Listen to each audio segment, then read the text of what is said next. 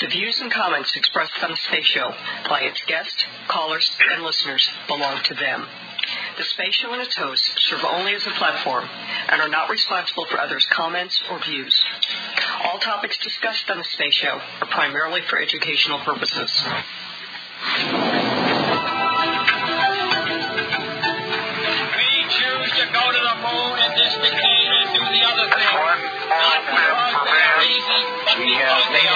Are it hard. start. Three, two, one. It's the Space Show with Dr. David Livingston. Broadcasting to seven continents, consistently bringing you quality news and interviews with the best and brightest minds in the new space economy. Here is the founder and host of the Space Show, the man who best articulates the vision of space commercial enterprise, Dr. David Livingston. Good afternoon, listeners. Welcome to our Sunday Space Show program. And I'm your host, David Livingston. Thank you very much for tuning in today, uh, which will be a, an afternoon of talking ethics and space settlement, something we like to talk about on the Space Show quite often. Uh, this will be a 60 minute format program, so please watch your clock.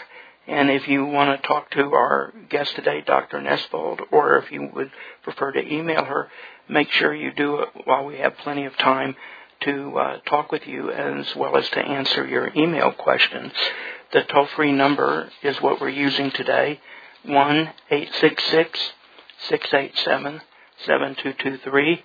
And of course, you can use email at drspace, D-R-S-P-A-C-E, at thespaceshow.com.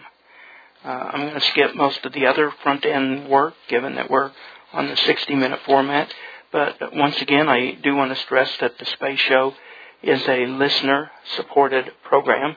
So if you like the programs that we do and talking to the guests, we ask you to support us and we appreciate that support. And the easiest way to do that is PayPal. So you'll find a PayPal button on our website over in the upper right. That's actually a link.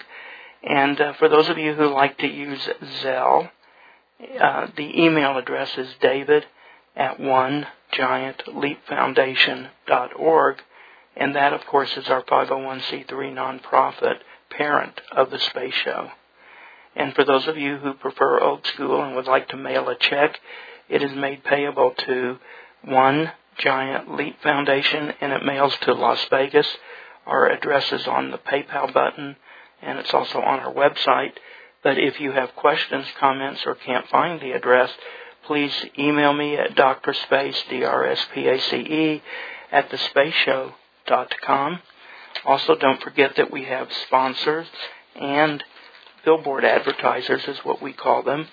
So the sponsors do get the messages going across uh, our homepage. They rotate, and you can change your banner ad whenever you want. And uh, in addition, on the longer format show, I read out a PR message designed by the sponsor.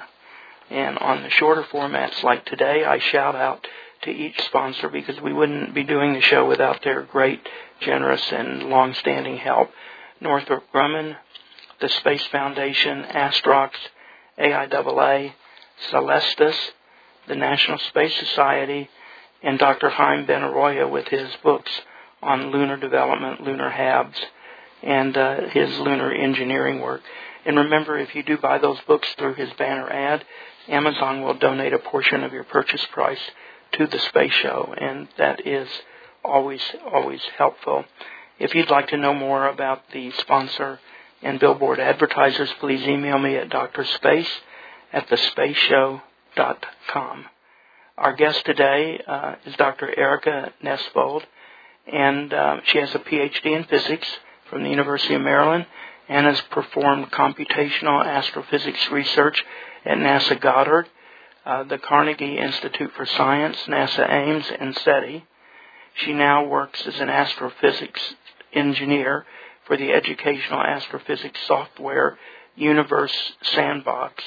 Uh, she is the co-founder of Just Space Alliance, a nonprofit advocating for more inclusive and ethical future in space. And she is the author of Off Earth, Ethical Questions and Quandaries for Living in Outer Space, and the co-editor of Reclaiming Space, progressive and multi- multicultural visions of space exploration. Erika is also speaking at the Living in Space track, which is managed by Space Show friend and supporter Dr. Sherry Bell at ISDC. She is speaking at that track, uh, I believe, Sunday afternoon. For those of you that will be there on Sunday, you will certainly want to meet her and listen to her in person. Uh, Dr. Nesvold, welcome to the Space Show. How are you today? I'm great. Thank you for having me. Uh, pleasure. Um, so, how do you how did you get your interest in space and um, space settlement and um, and the ethics involved in all of this? What what was your background? Uh, we know you you obviously like science, so how, did that get you to to space ethics, to space settlement, living in space? Uh, I'd be interested in that pathway. Sure. Uh, I'm not only interested in science, of course, I've always been a big fan of science fiction, which I'm sure is true of a lot of the guests on your show. Um, and so I was working as uh, an astronomer and an astrophysicist. Uh, I was doing a postdoc, and I got the fantastic opportunity to go out to Silicon Valley for a few weeks and work at NASA Ames and at SETI as part of a, a NASA program that uh, was researching problems of planetary defense so how to defend the Earth from from asteroids, which was just a great experience. And as part of that, they introduced us to a lot of people in the new space industry. So this was around 2016. Uh, when when there was a lot of talk about space mining in particular, and I had been considering maybe moving into industry, and I'd always been fascinated by the idea of space settlement in particular, and a lot of people in the private space industry like to talk about space settlement. But then in these conversations I would have with people in the private space industry, I was kind of disappointed. I, I felt like they couldn't really answer my questions about what I consider the, the squishy human problems of space. Uh, so for them, I was asking about things like how they plan to uh, avoid too much environmental destruction in space or, or what they would do to handle labor rights disputes, things like that. And they just kept telling me, oh, well, we'll worry about that later, which didn't seem quite right to me, but I also recognized that as a, a person with a physics PhD myself, I don't have a lot of experience in education, in particular in the social sciences. So I came back home and I thought about it for a while and I decided to start talking to the experts who would know the answers to some of these questions, or at least know how to get the answers. So I made a podcast called Making New World, where I interviewed people like colonial historians and sociologists and philosophers about what I saw as some of our big problems that we'll face as we try to settle space. So the ones I listed, labor rights, environmental protection, but also longer term things like how will we handle criminal justice in space or various reproductive rights issues in space. And, uh, and that's what really got me started uh, on my path towards thinking about space ethics. So you're you're thinking about things like uh, criminal uh, justice, labor rights. That's pretty far out because right now we can't even barely get to space, and it's certainly not for space settlement. I'm curious. Um, from your photo, you look like you're pretty young. So maybe in your lifetime, I don't know, but I'd be curious to know what kind of timeline you think some of these settlement issues would start to crop up. Well, I think that the longer term questions, like like reproductive rights in space, for example, I actually don't think that that's going to happen in, in my lifetime. I think there's still so many technological and scientific questions about um, whether we can live out our lives in space, uh, whether we can create habitats that protect us from radiation, whether we can have children in space. I think those are all still open questions. And on top of that, there's all the economic questions of what's it going to take to actually get us living there permanently. What's the what's the economic case for that? However, the fact that I don't think some of these problems will come up in my lifetime doesn't mean that they're not worth thinking about and talking about to me. Um, one of the things I realized as I was working on all this is that thinking about these problems, learning more about how we've dealt with similar problems here on Earth, um, is actually just a really good exercise for helping us learn more about the problems in our own society. And thinking about how we would solve them in space actually lets us think of sort of creative and radical new solutions because we're thinking of a, a, a sci-fi context like space settlement, that can help us come up with solutions that could help us on Earth today. Uh, so that's that's one answer. But the other answer is that some of the issues I touch on, like environmental protection, are happening today. Uh, even as close as low Earth orbit, there's a lot of people talking about the damage we're doing to that environment with orbital debris. So there's there's definitely some urgent reasons to be thinking about these topics. Um, how would you describe a space settlement? Or define hmm. it, I guess.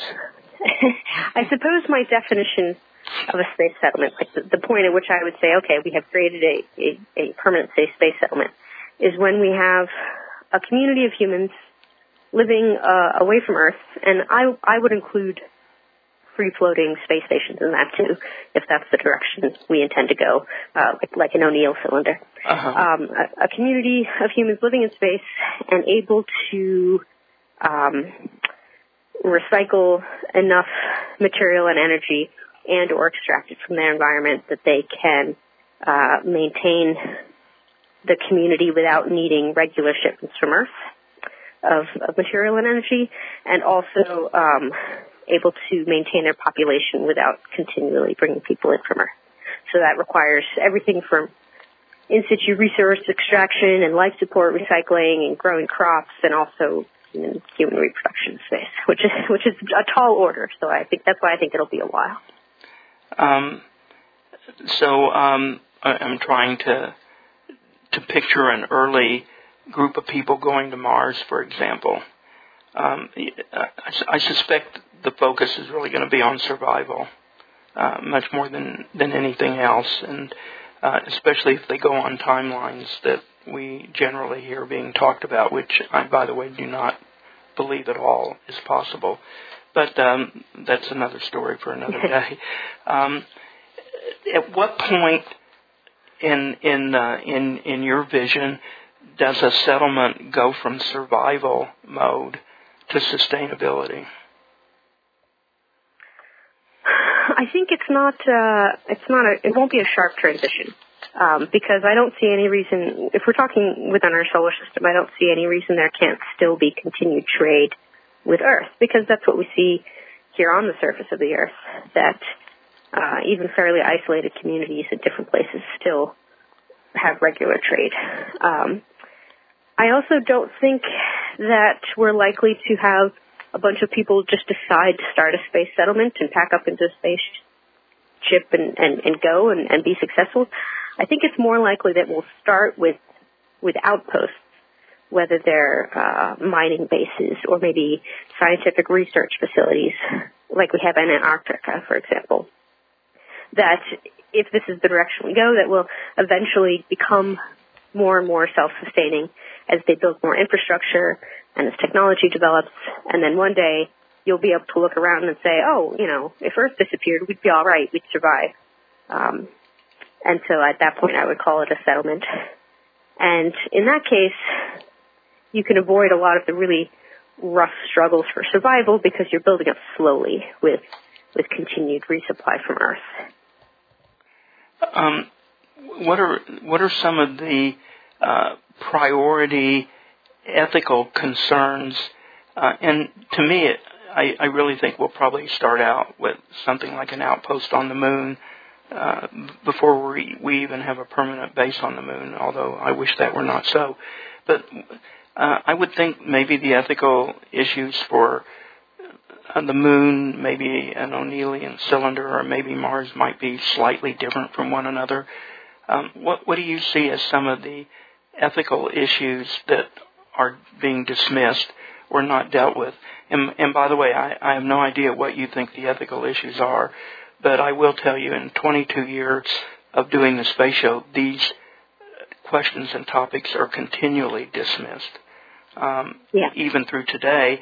And um, I, on the talk that I'm going to uh, do on part of the panel, which is sort of a retrospective of space show on living in space related topics, be it the moon or Mars or whatever.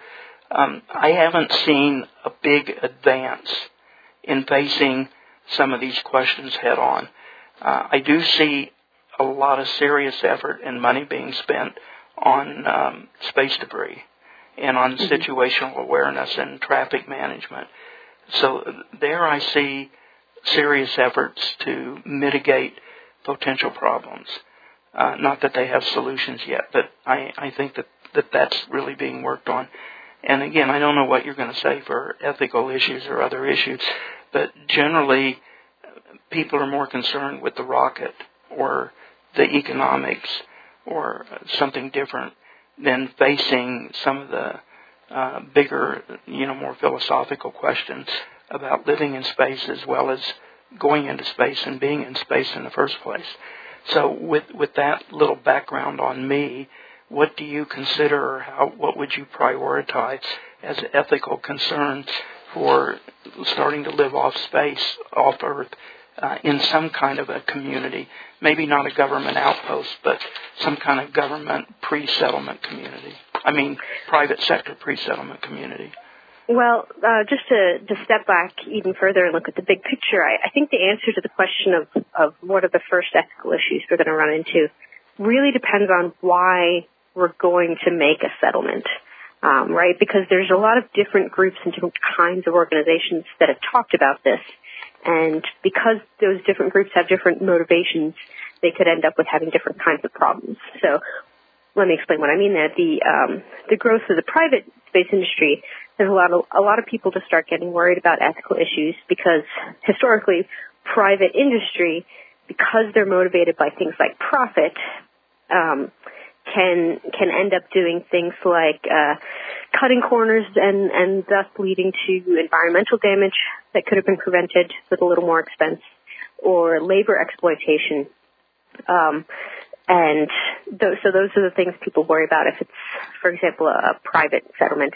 In particular, you can look at a lot of examples on Earth where um, they built these company towns that were owned by a corporation, um, like like the Pullman Rail, Railroad Company, for example, and everyone who worked for the company lived in this town. They paid rent to the town. They bought their food from company stores, and they ended up being very exploited because they were completely at the mercy of their company, and their company was motivated to try to save as much money as possible. And it's very easy to imagine us ending up in a similar situation uh, with a, a space company town if we're talking about a settlement that grows out of, say, a mining outpost, where everyone who lives there also works for the company. Um, they're completely isolated and completely dependent on their employers because their employers are the ones who are running the life support, for example. So those are concerns if you're talking about a private space company settlement. On the other hand, you can imagine a different direction we could take, and of course science fiction explores this sort of thing a lot let's suppose that the first space settlement grows out of a military base. Now, currently, the Outer Space Treaty says that nations can't appropriate territory in space. But if we end up in a future where government funded outposts or even militarized outposts are what grow into sustainable space settlements, you can worry about other things like uh, nationalism and, and proxy wars happening in space and all of the violence that we see when, comp- when countries start to fight over territory and resources. Um, and so that's that's the first question. another uh, example that's explored a lot in science fiction, although no one's really arguing for it right at the moment, is the idea that we might end up living in space because we're fleeing the Earth, right? This sort of right. lifeboat idea, and uh, and I talk about that a little in the book, even though that's not not exactly anyone's plans right now. If we end up having to live in space because the Earth is not survivable anymore, that leads to all sorts of other questions, ethical questions like who gets to get in the lifeboat, um, and and how much of humanity are we preserving at that point. Uh, so what happens when you, excuse my voice, when you uh, bring topics like this up? Uh, you, you, do go to conferences. You, you, said you were speaking at a conference just before ISDC. Are these uh, popular topics? Do people do you find that they're being addressed, or they're they're being dismissed, or people are just ignoring them? It sort of depends on who I talk to. I have been very heartened to find that basically every sector of the space business right now, of these space fields, has people who are concerned about the ethical issues of their work and who want to learn more. They're, they're like I was. They recognize that they weren't really trained to think about these things, but they are worried about them, and so they want to learn more. And that includes people I've talked to at NASA, that includes people within private space companies, it includes a lot of space scientists who really over the past 10 years or so have gotten more concerned about the ethics of their work in a way that astronomers haven't historically had to worry about. Um, and so that, that gives me hope. However, the, the structural barriers to thinking about these things are still in place, right? So the, the government doesn't, isn't exactly structured around the idea of doing things ethically. They're focused on uh, voters and, and, and all of the politics involved and the international relations and, and having uh, being uh, American leadership in space and, and things like that. And the private companies have a legal obligation to their shareholders above all, so they're mostly worried about that. And so everyone is still sort of constrained by the motivations of the, the organizations they're in. So we'll just have to see how much that wins out as these conversations amongst the public, like the ones we're having right now, as they get louder, we'll see if that means that people start thinking more seriously about these topics. Uh, you have an email from Todd in San Diego, California, and he says, I'm surprised in your list of potential ethical issues, especially in terms of mining, that you haven't mentioned the issue, which is still a hot topic, around benefit sharing of resources. Uh, do you have any thoughts on that from the ethical perspective? Absolutely, yeah. Thank you, Todd. Um, so this comes back a lot to the, the Outer Space Treaty of, of 1967, which is our, our big international treaty that tells us how to behave in space. And one of the things that it captures is this idea that most people still agree with that our activities in space should be for the benefit of all mankind. And the treaty even talks about how that should include benefiting all nations, even the ones that aren't able to do things in space yet. And that's a great ideal, but it's idealistic. And at the same time that everyone's still celebrating that ideal, we have these private space companies, including space mining companies, who have pushed for legislation that lets them, and this is included in things like the Artemis Accords, they argue that okay, well, we all agree we can't go up and claim territory in space, but we want to be able to mine, and we want to be able to make a profit off of that mining. And so we want to be able to say the material, the valuable stuff that we extract from the moon or Mars or asteroids, we own that if we extracted it, and so we get to sell it, and we get to keep profit from that. And so far lately, the politics, at least in the in the U.S., seem to be agreeing with that statement because the America they they want to stimulate their space economy and their space industry. But the problem is that that really violates the idea of benefits to all mankind, of benefits to to everyone. If if space mining just ends up making rich people richer because the rich people and the rich companies are the ones that can afford to to go out there and start mining, then that's not really benefiting all mankind and poor nations, for example, who don't have spacefaring capability yet, might very justifiably worry that by the time they get up there, all the good stuff will be gone, right? That the, the gold rush will be over. Um, and we'll just end up perpetuating the inequalities we already have on Earth.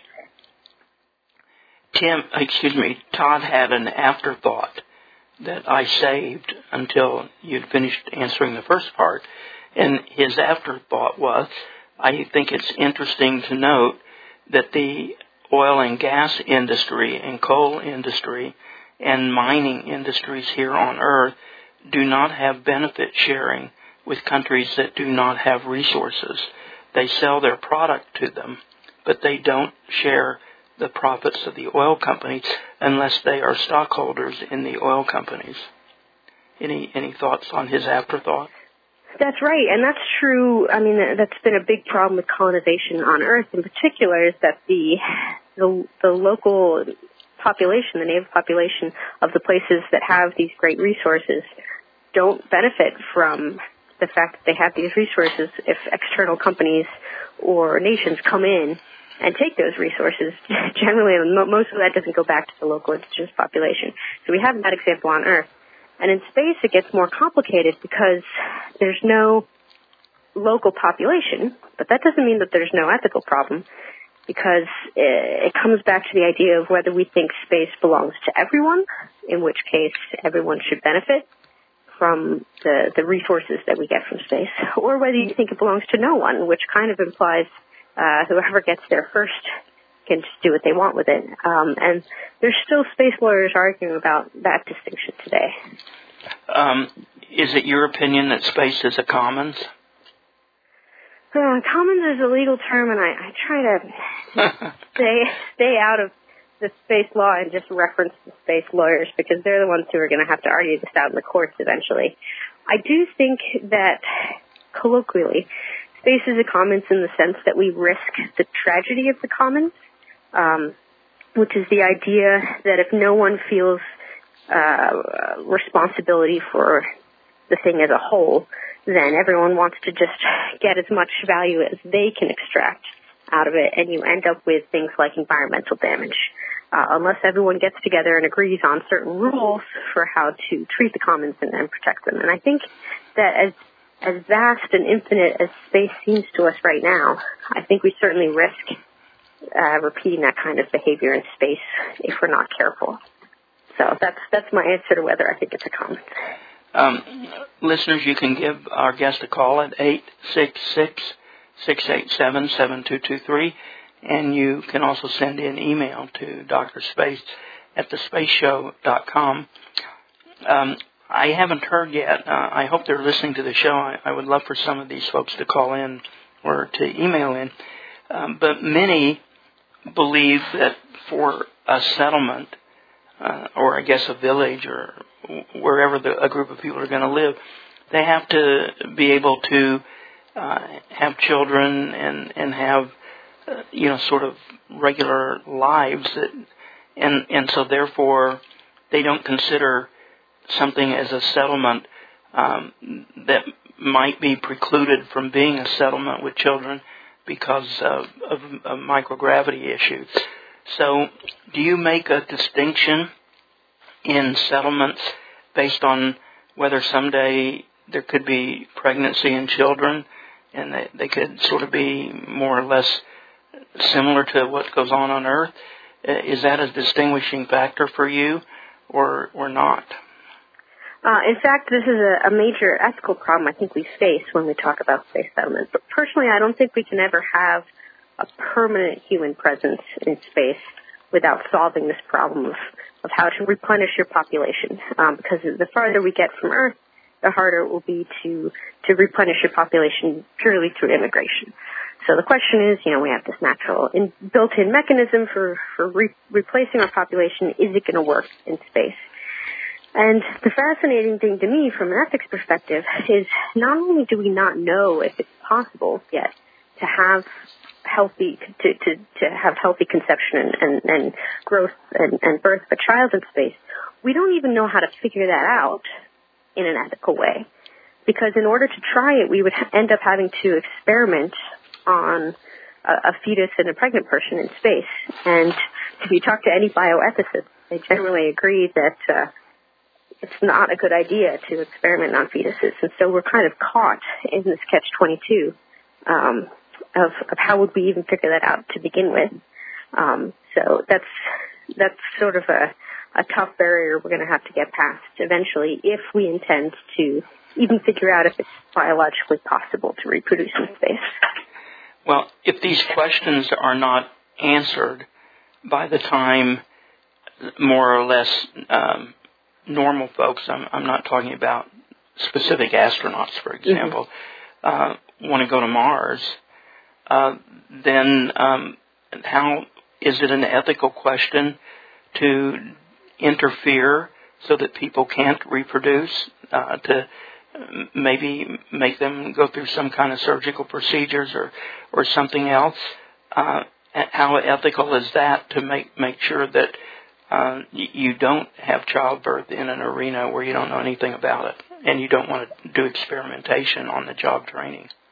Oh, I think that's uh, it's a really intriguing question. I don't I don't think you can make an argument that it's more ethical to force someone into say a temporary sterilization that that's somehow more ethical than letting them accidentally experiment with uh, with human reproduction. So yeah, that that could end up being a tough decision. I'll, I'll also point out that even before we get to outposts on the moon or Mars, uh, if the people who want to grow the space tourism industry by putting orbital hotels into space uh, end up being successful, we very well very well might end up with with unintentional experiments in that way. Um, and I, I don't think you'd ever be able to make the case that that people going into space should not be allowed to to even be possible uh, for for it to even possible for them to to attempt reproduction in space. I think we're probably going to end up with a sort of inadvertent experimentation. So um, we're going to have on the job training. Who who is going to pay for the uh, for the mistakes and for the I mean that's a really interesting question to me because if it doesn't work out and you don't have normal fetal development or children except that they are born and they're living I mean, you may have one hell of a mess on your hands. So, whose responsibility is that to to take care of that um, person? I guess I'll call it a person. But uh, do you know where I'm going? This could. I I do I do. I mean, you're you're touching on a lot of really tough ethical questions we face here on Earth today. For one thing, I'll point out that we're going to have to figure out what to do about. Um, healthcare liability in space, even if there is no reproduction. Right? Well, well what, what, are, what are you talking about for healthcare liability? So, so you say who who would pay if we ended up um, having children born in space that have a, a lot of physical problems and, and, and needs, right? That's, that's right, kind of what men, mental problems, or yeah, they're yeah, yeah. And and my point is that through accident or illness, we could end up with adult humans in space that have um, a lot of a lot of uh, disabilities and, and needs in that way. So we'll have to figure out how to create a, a healthcare and caretaking infrastructure in space anyway. I, I bet my Medicare wouldn't pay for me to get sick in space. Um, well, the, yeah, so that's a good question. And then the other thing I'll say is that we have children being born with various disabilities here on Earth, and we always have to decide as a society um, how much we want to treat those children as human. And of course, this has led to a lot of terrible things in the past, uh, ways that we, we treat those children. And so I think it's not exactly a new question in space. It'll be a, a question we've been having throughout all of human civilization is how, what are our values as a culture and what are our obligations to these children? Uh, you have a caller who would like to talk to you. Good afternoon, caller. Welcome to our program today. Who are you? Where are you, please? This is Marshall in Renfro. Okay. And uh, I'm enjoying the conversation, but uh, one of the things that uh, some people talk about, I've read a couple of articles on it, and that is uh, the people going to space literally mutate over time to being spacemen and not Earthmen. And then you get a real interesting ethical problem of uh, the people in space are producing products and benefiting from being genetically different, uh, and then basically saying, uh, why are we uh, supposed to give X amount to these Earth people that never took the risk? So there's a risk benefit situation there that needs to be resolved. How far off am I? Uh, well, I uh, I think you bring up an interesting point, and I think that your point still stands even if we put aside the, the question of how people in space will evolve differently from people on Earth. Because certainly you can imagine on a much shorter time scale, you'll end up with some kind of cultural evolution, right? That the people in space, living in a community in space, will start to really see themselves as distinct and different from those those Earth humans down below who who never took the risk, as you said. And of course, we've seen this on Earth as well. As, as people migrate away from their home cultures, they develop their own new distinct cultures. And if there's an economic difference in there, uh, then then you can imagine a lot of sources of conflict there. Um, of course, it could also happen the other way around. The people on Earth could start to decide maybe we don't want to keep resupplying those people in space. It's too much work, uh, and they're different than us anyway, and you know they don't even look like us anymore. And uh, and we've seen the same pattern repeat throughout history that once people start to look a little different, it gets a little too easy for people to decide, well, they're not really humans over there. They're not they're not the same level of people as us, and that's led to a lot of horrific things in the past. And so I think that's something we have to pay attention to. Yeah, uh, uh, my specific example happens to be the fact that I went off to college, you know, computer geek, et cetera, et cetera, while my brother stayed in the family home construction business, and yeah, we're about as different as you can get. And I see the cultural difference just between myself and my brother. So uh, you take, you know, four or five generations, it's not. It's going to be a major problem. Well, it might be a problem, but it might not be too. It it sort of depends on how you and and by you here I mean you, the society living in space and on Earth. It de- it depends on how we decide that we want to treat differences. Uh, if you have a culture that really values uh, diversity of perspectives and diversity of ideas and, and, and body shapes, for example, then that sort of difference might be celebrated. We might one day be saying it's great that those people in space are so well adapted to it because they're sending us all the cool stuff they're space mining, and we need that stuff. Um, on the other hand, if we if we lean towards uh, the less good sides of our nature, then then yeah, we could use it to dehumanize them and turn them into enemies. So, I it, it's uh, I don't think any of this bad stuff that I talk about is inevitable. I think that uh, we just have to make deliberate choices. Mm. That's all for me today. Thank you, Marshall. Appreciate your call. Thank you. Uh, listeners, you can give us a call today, and uh, the toll free number is eight six six six eight seven seven two two three. Uh, emails here from Bobby in Phoenix, and uh, Bobby Bobby says it, it looks to me like time is marching on, and commercial space is marching on, and commercial space is probably significantly ahead of where ethical discussions are being held and resolved. So there's always going to be a gap, and there's always going to be catch up. So how do you see commercial spaces advancements and progress compared to what you would like to see in place to help regulate or maybe orderly control that same commercial space development and expansion, but because space is moving faster than the ethical side and those discussions, you're always going to be behind the eight ball. Yeah, I think uh, I think Bobby's got a great point, and, and especially when it comes to regulation. I've talked to a lot of people working on space policy and space law who are really concerned that the the rapid pace of the space, private space industry right now is going so much faster than regulation can go just because of the nature of the way that we make regulation. And so this is a big concern right now when it comes to orbital debris. Uh, with all of these mega constellations of satellites going up, uh, and regulation is struggling to, to keep pace with that, everyone sort of foresees that this could end in disaster because they're moving at different speeds. And you can imagine that for, for lots of other problems in space. But I don't think that means that we should just give up trying to talk about these issues. Um, for one thing, uh, there's more and more discussion, and I see this even from within the private space industry.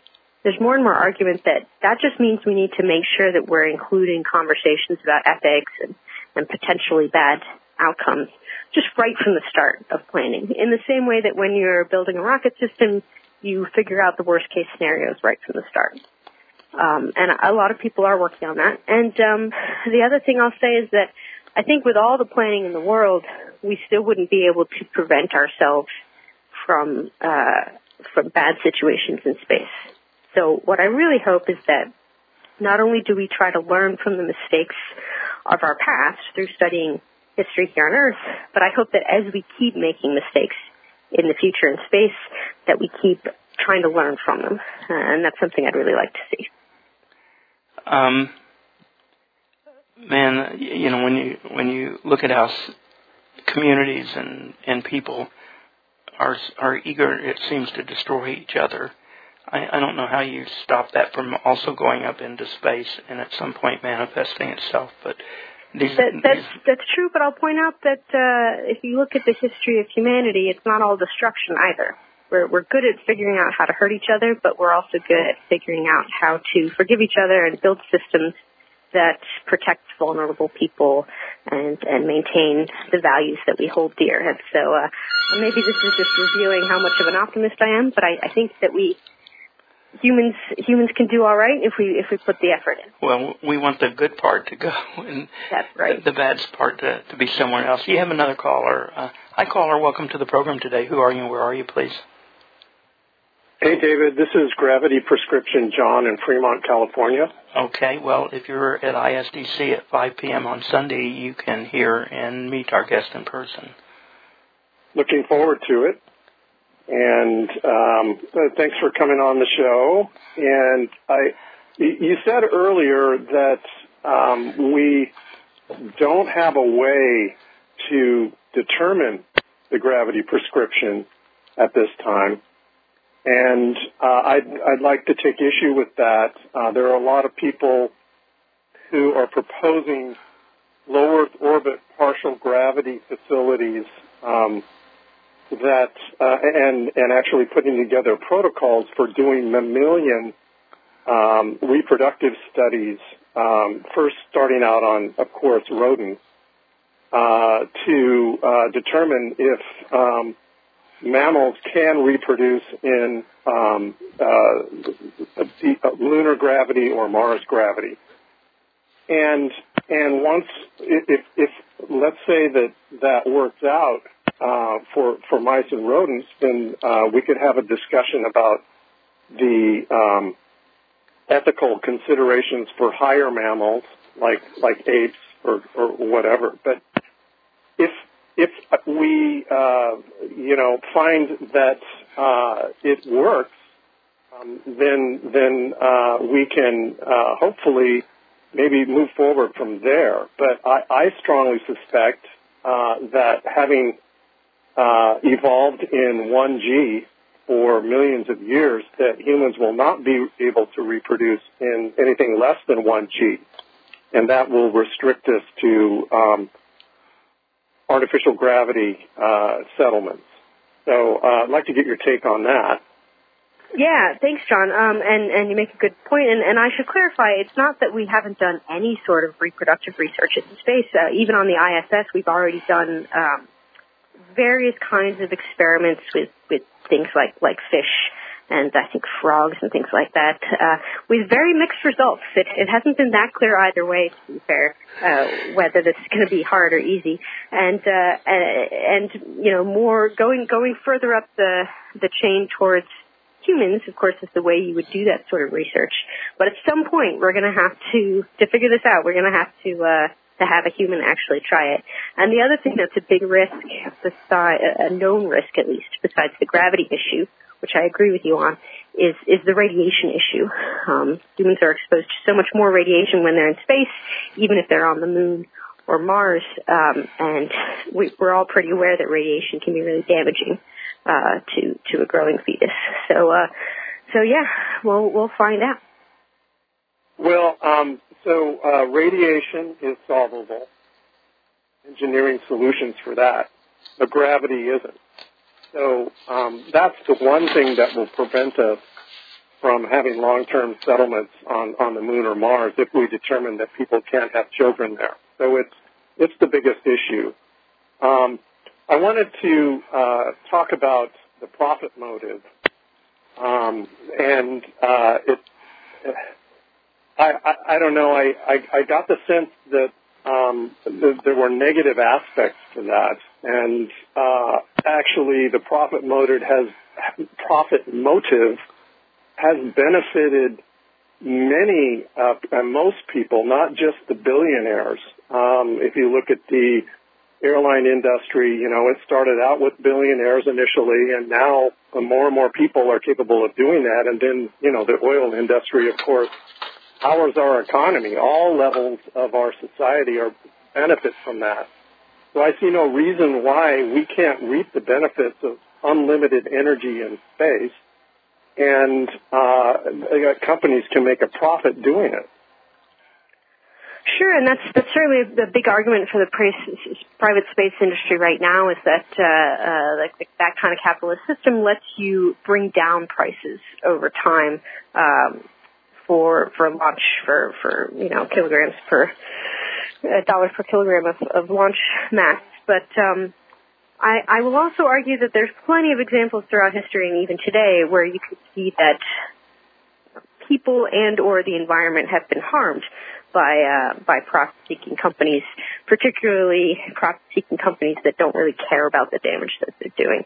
Some some companies act more ethically than others, but uh, but in general, uh, history's been pretty clear that with with completely unregulated capitalism, you can end up with a lot of harm being caused, especially to less powerful, more vulnerable people. And so that's just the sort of thing we need to keep an eye out on, keep an eye on as uh, as we move towards a more a more private approach to space.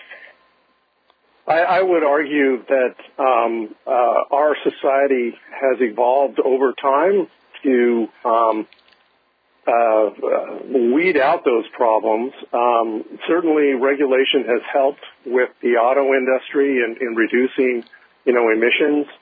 Um, but uh, companies don't profit by killing people, uh, at, at least nowadays.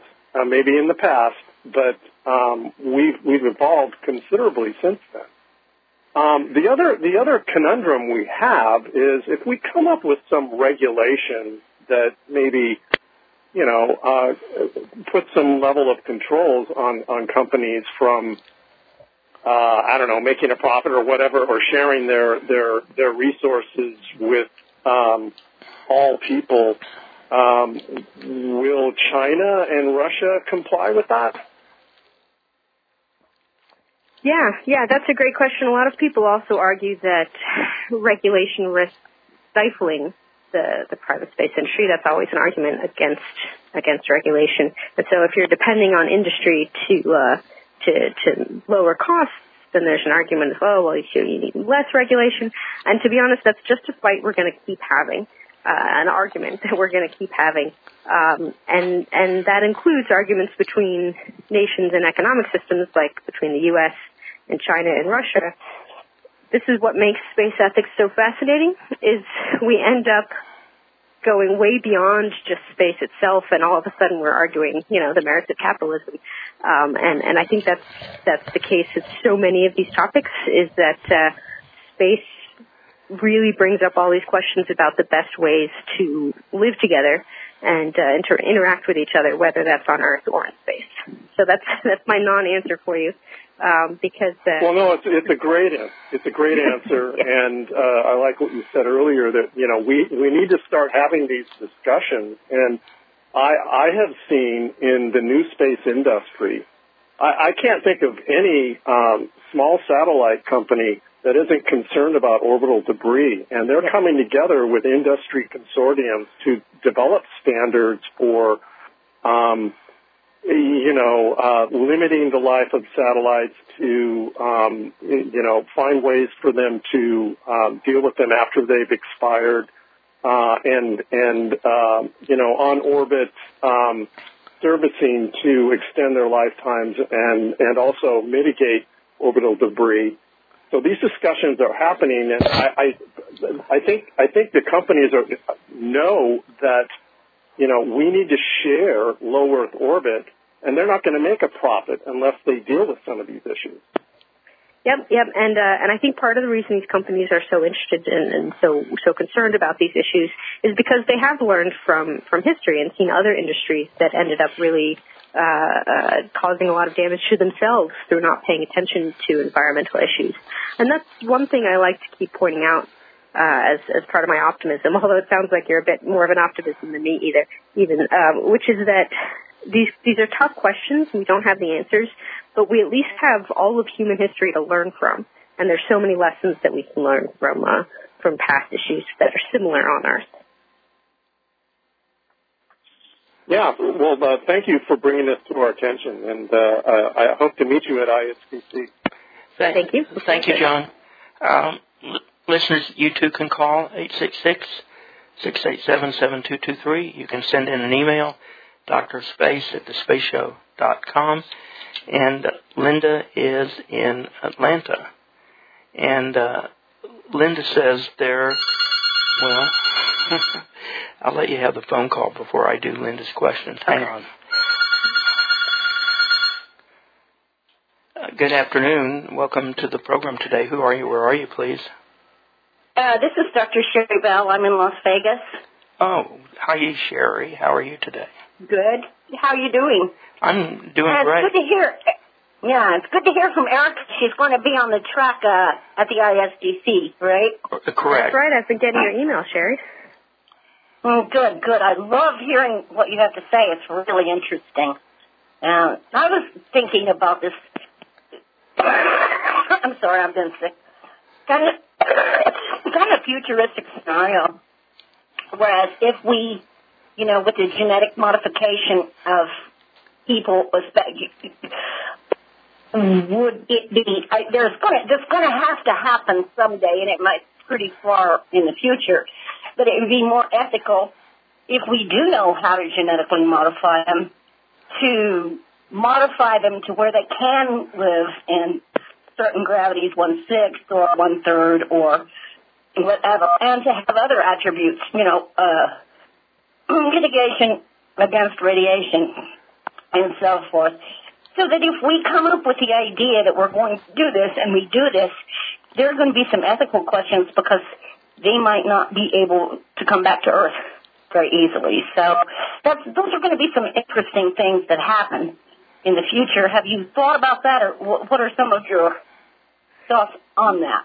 Yeah, so on on the one hand, uh, pe- people love to ask me about genetic modification, and I very intentionally didn't include it in this book, not because I don't think it'll come up in in arguments. You know, I'm sure that people will make arguments that we should genetically modify potential space settlers so that they can better uh, live in their new environment. But because I, I, think that that is a topic I think that's a topic worthy of a whole other book about ethics.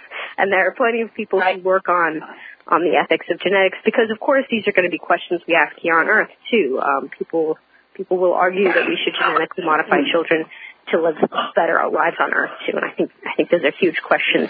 I did cover Right. another part of your question though, which is um, what happens if people can't come back? Because even without genetic modification, there seem it seems possible that people, even first generation people who live in space, will eventually change so much physiologically that it would be harmful for them to come back to Earth. And you, can especially think of someone born in space, um, assuming it's possible, um, and assuming our previous callers has figured out how to do that, um, that they would grow and develop, and their bones would grow, and their muscles would grow, etc., um, in a in a different gravity environment, lower gravity than Earth. Mhm. You can imagine that they might not be able to survive coming back to Earth, and of course, we see this in science fiction like The Expanse.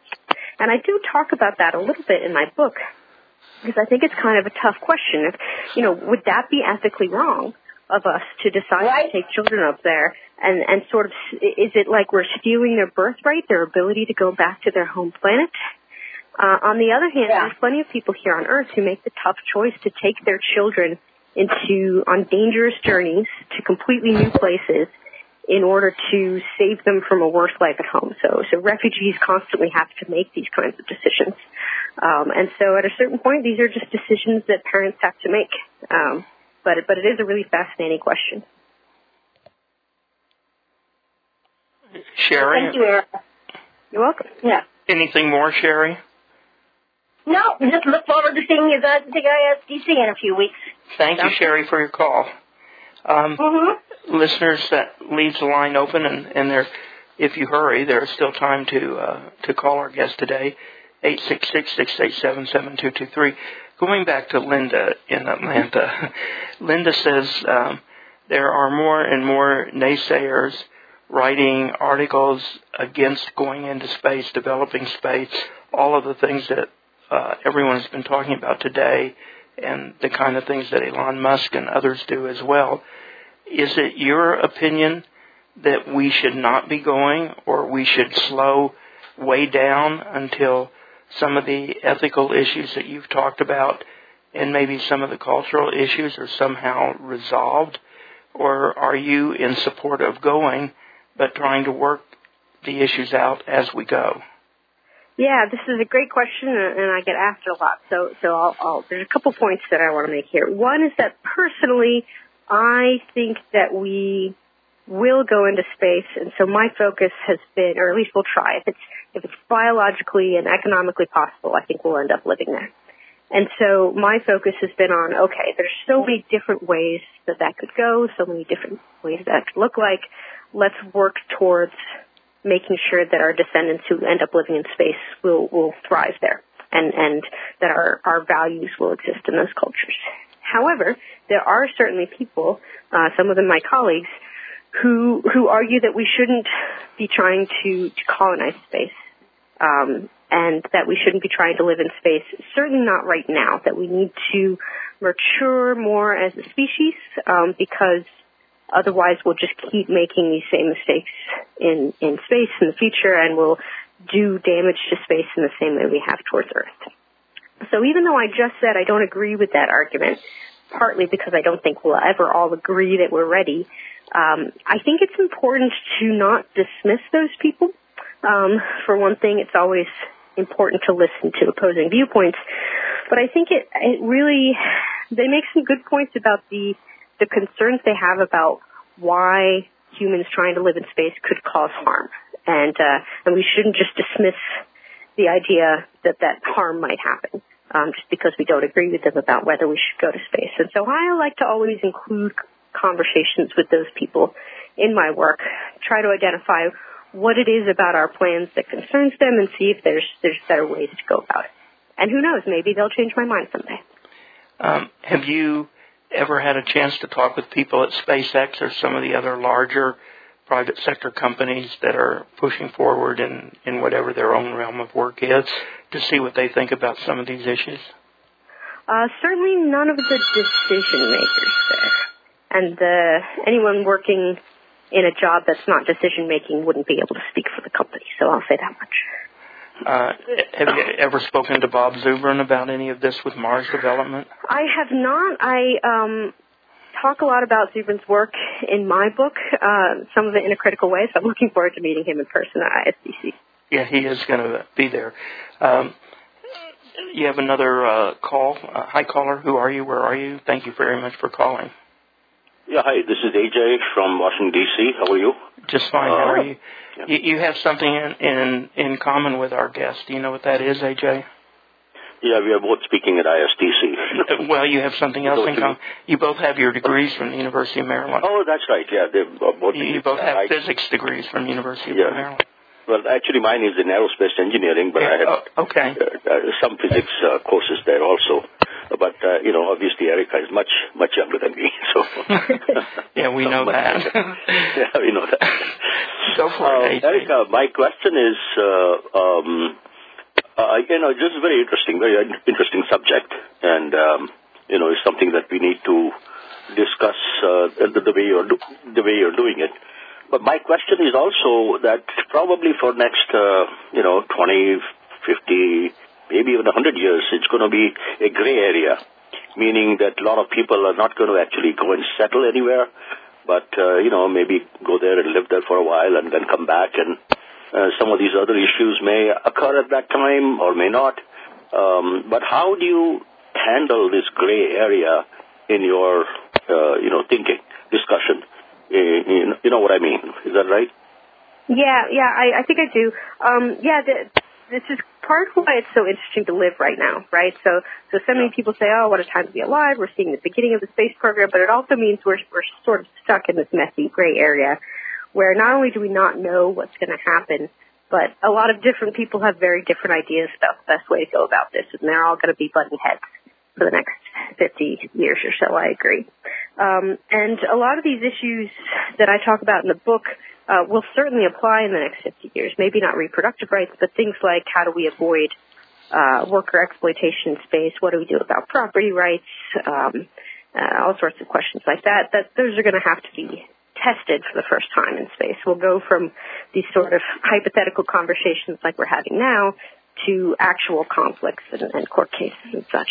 Um, and so uh, it's it's a complicated time to live, but I think that it's also fascinating because eventually we'll have we'll have made it through all these conflicts. We'll have made our decisions. The court cases will be decided. The laws will be written, and uh, the cultures of the people who are who are trying to go work and live in space will have solidified a bit. And so that means that we're in a time of of plasticity and flexibility where I think smaller groups with strong opinions can have a bigger effect that'll ripple throughout our future in space. Um, and so I, I find that kind of fascinating.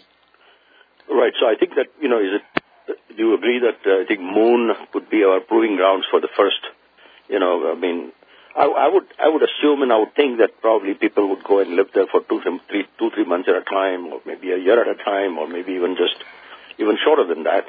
Um, and then come back and, you know, so they'll have a different set of, uh, uh, different set of, uh, experiences and criteria and different set of, uh, uh, rules to go by and then Mars.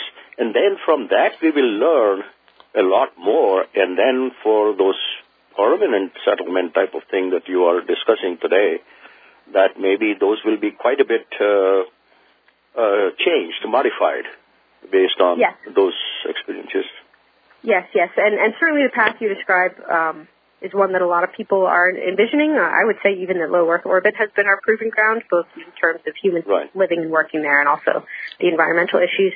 Um, but yes, uh, low Earth orbit to Moon to Mars is, is something that people envision. But I, I'll also say I, I personally try to avoid too much prediction, both in terms of what order we'll be doing things and also what the time scale Yeah. would look like, because there's so many unknowns.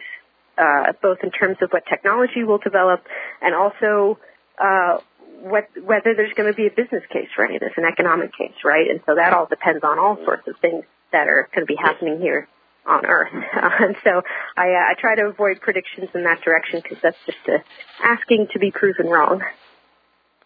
Right, and, and also, you know, different countries going to those places might have slightly different rules, even in the beginning. And so then all of that will have to be, the conglomeration of all of that will have to take place. And Yes. so uh, it's going to be it's going to be interesting time. I agree. Thank you, David. Thank you. Thank you, AJ. Appreciate uh, your call. Uh, listeners, we're just about out of time, so if you do want to make a call, you really need to hurry. 866-687-7223. John says, Erika, do you think that Mr. Musk will solve the ethical issues and establish a colony on Mars?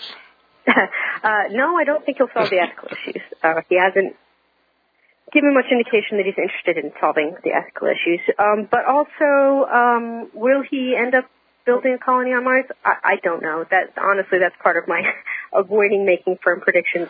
Uh, I think in the in the short term, like within mine and, and Elon Musk's lifetimes, uh, it's it's just tough to figure out whether there's going to be enough of an economic case for that, uh, especially in this time when none of our national governments are really arguing for, for building space settlements. Um, so if he can make money off of it, and if it's technologically possible, then perhaps. Um, but I, I also think that there's a certain amount of aspirational and, and marketing speak in uh, in the private industry these days. So so we'll see. Um, I also think that we're a little too obsessed at the moment with individuals in in the private space industry and their visions. And if you've worked in space at all, I'm sure you know that um, space is really a team sport.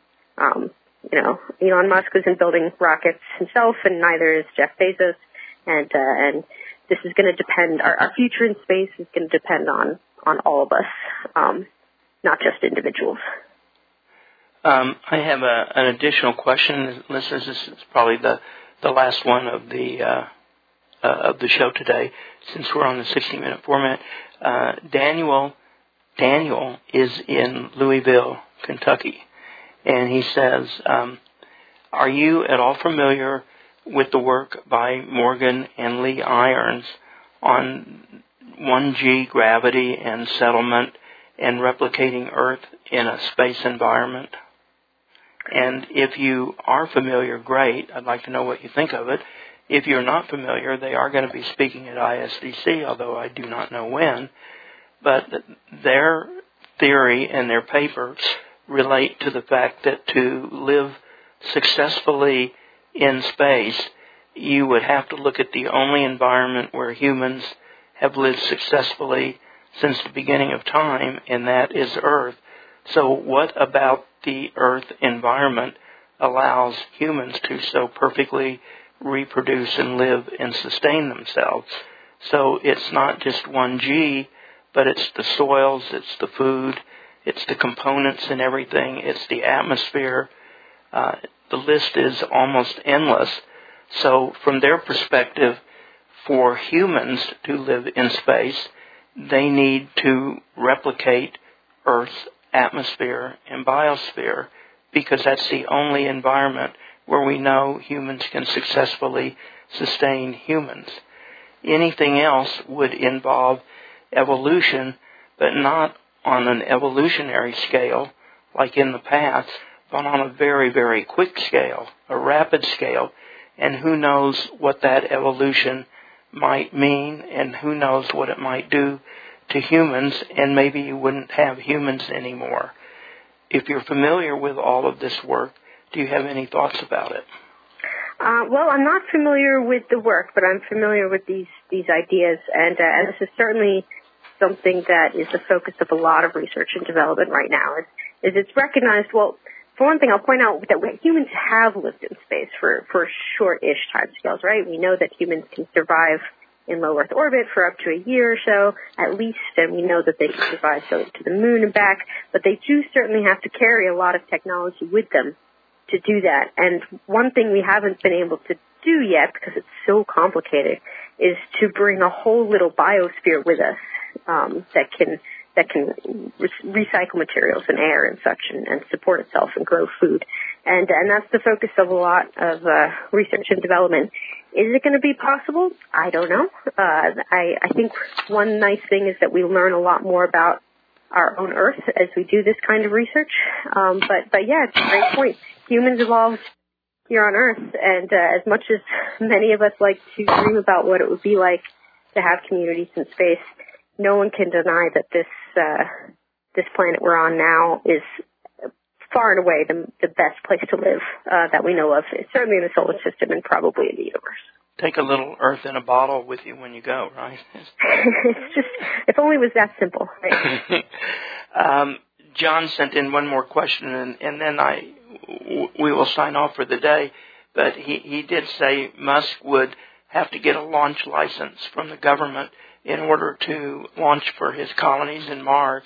So I suspect the uh, implication is that he would be complying with planetary protection and at least some ethical rules.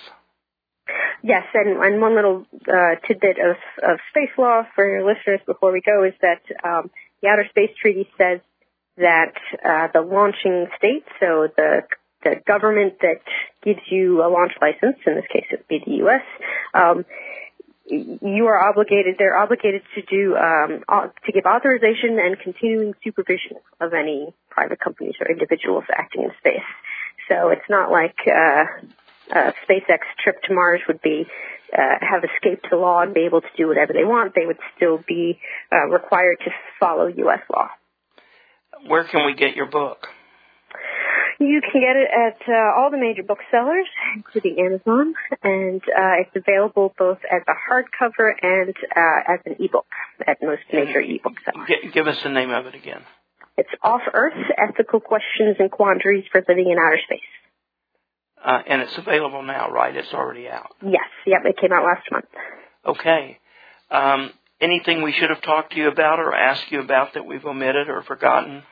Uh, I don't think so. I can talk about this stuff for hours, but uh, your listeners asked some great questions.